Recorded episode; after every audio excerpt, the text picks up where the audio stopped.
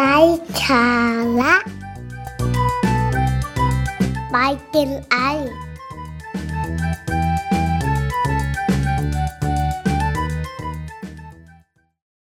สวัสดีครับ พบกับไลฟ์สาระ by Gen I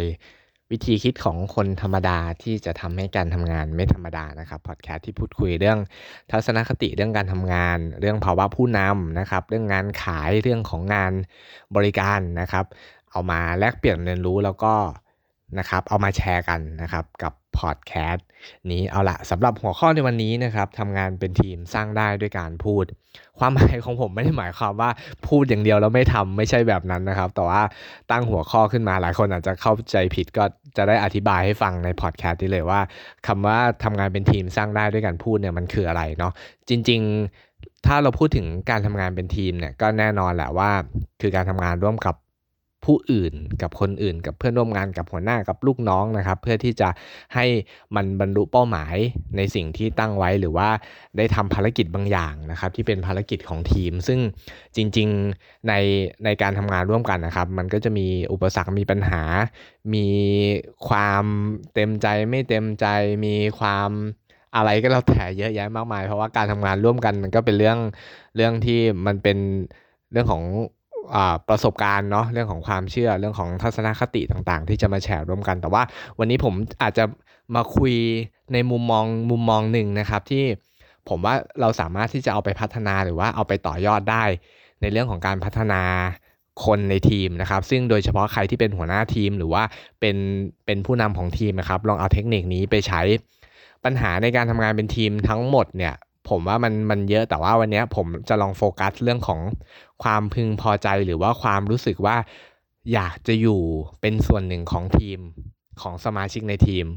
โอเคไหมครับอ่า คืออย่างนี้เวลาที่เวลาที่เราทำงานเป็นทีม หรือว่าเวลาที่เราทำงานทำโปรเจกต์ร่วมกันมันก็จะมีการประชุม มันก็จะมี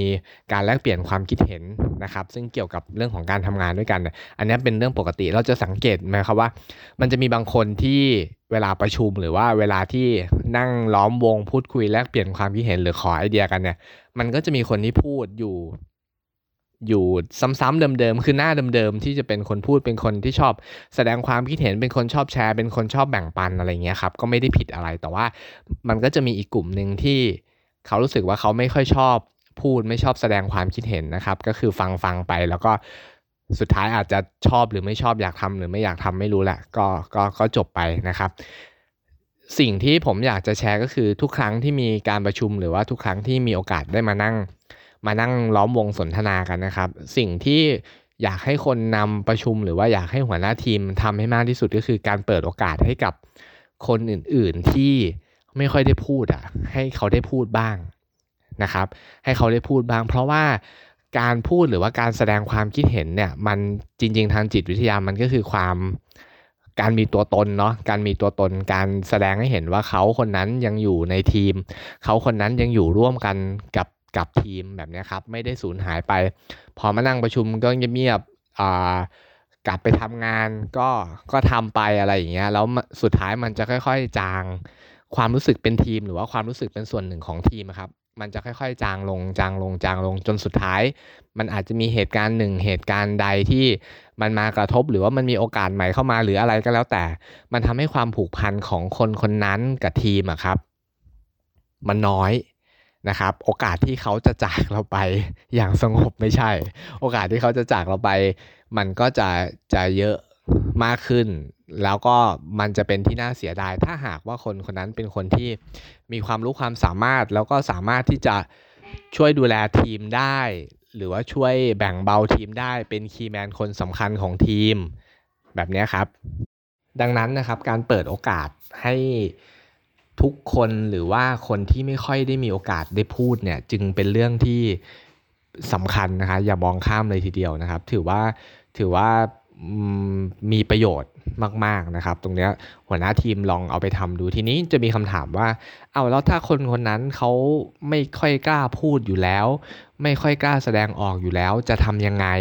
นะครับ คือการเปิดโอกาสให้ได้พูดได้คุยเนี่ย ผมไม่ได้หมายความว่าจะเฉพาะต้องเป็นเรื่องเป็นประเด็นเรื่องงานหรือว่าเรื่องอะไรนะครับ เราสามารถที่จะใช้ช่วงเวลาหนึ่งก่อนที่จะเริ่มประชุม หรือว่าหลังจากประชุมถ้ายังพอมีเวลา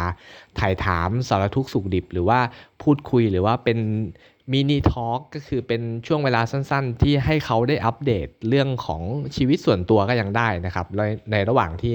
แต่ละคนยังไม่ได้เข้ามาพร้อมอย่างเงี้ยครับ ก็อาจจะถามว่าเป็นไงบ้างวันหยุดสุดสัปดาห์ที่แล้วนะครับ ได้ไปเที่ยวไหนหรือว่ามีกิจกรรมอะไรพิเศษบ้างอย่างเงี้ยครับ ก็สามารถทำได้ก็คือเป็นมันก็อีกท่าทีหนึ่งก็คือมันก็คือท่าทีของการแสดงความสนใจของ ของทีมของหัวหน้าทีม หรือว่าของคนในทีมได้เช่นเดียวกัน แบบนี้มันก็สามารถที่จะทำให้เขาได้รู้สึกว่าเขามีตัวตนนะครับ ก็ลองปรับเอาไปใช้ดูครับ เป็นเทคนิคเล็ก ๆ ที่ผมว่ามันมันมีประสิทธิภาพคือที่บอกว่ามันมีประสิทธิภาพ เพราะว่าเคยเคยใช้มาแล้วนะครับ ใช้ในห้องสัมมนาใช้ในในห้องประชุมอย่างเงี้ยครับแล้วก็พอตอนหลังเรามารีเฟกเรามาสะท้อนความรู้สึกเขาก็บอกว่าเออเขารู้สึก ดีนะที่ที่ได้เล่าได้ได้คุยอะไรบางอย่างออกไป แล้วก็มีคนสนใจที่จะฟังนะครับ ลองเอาไปใช้ดูนะครับ ได้ผลหรือไม่ได้ผลยังไงก็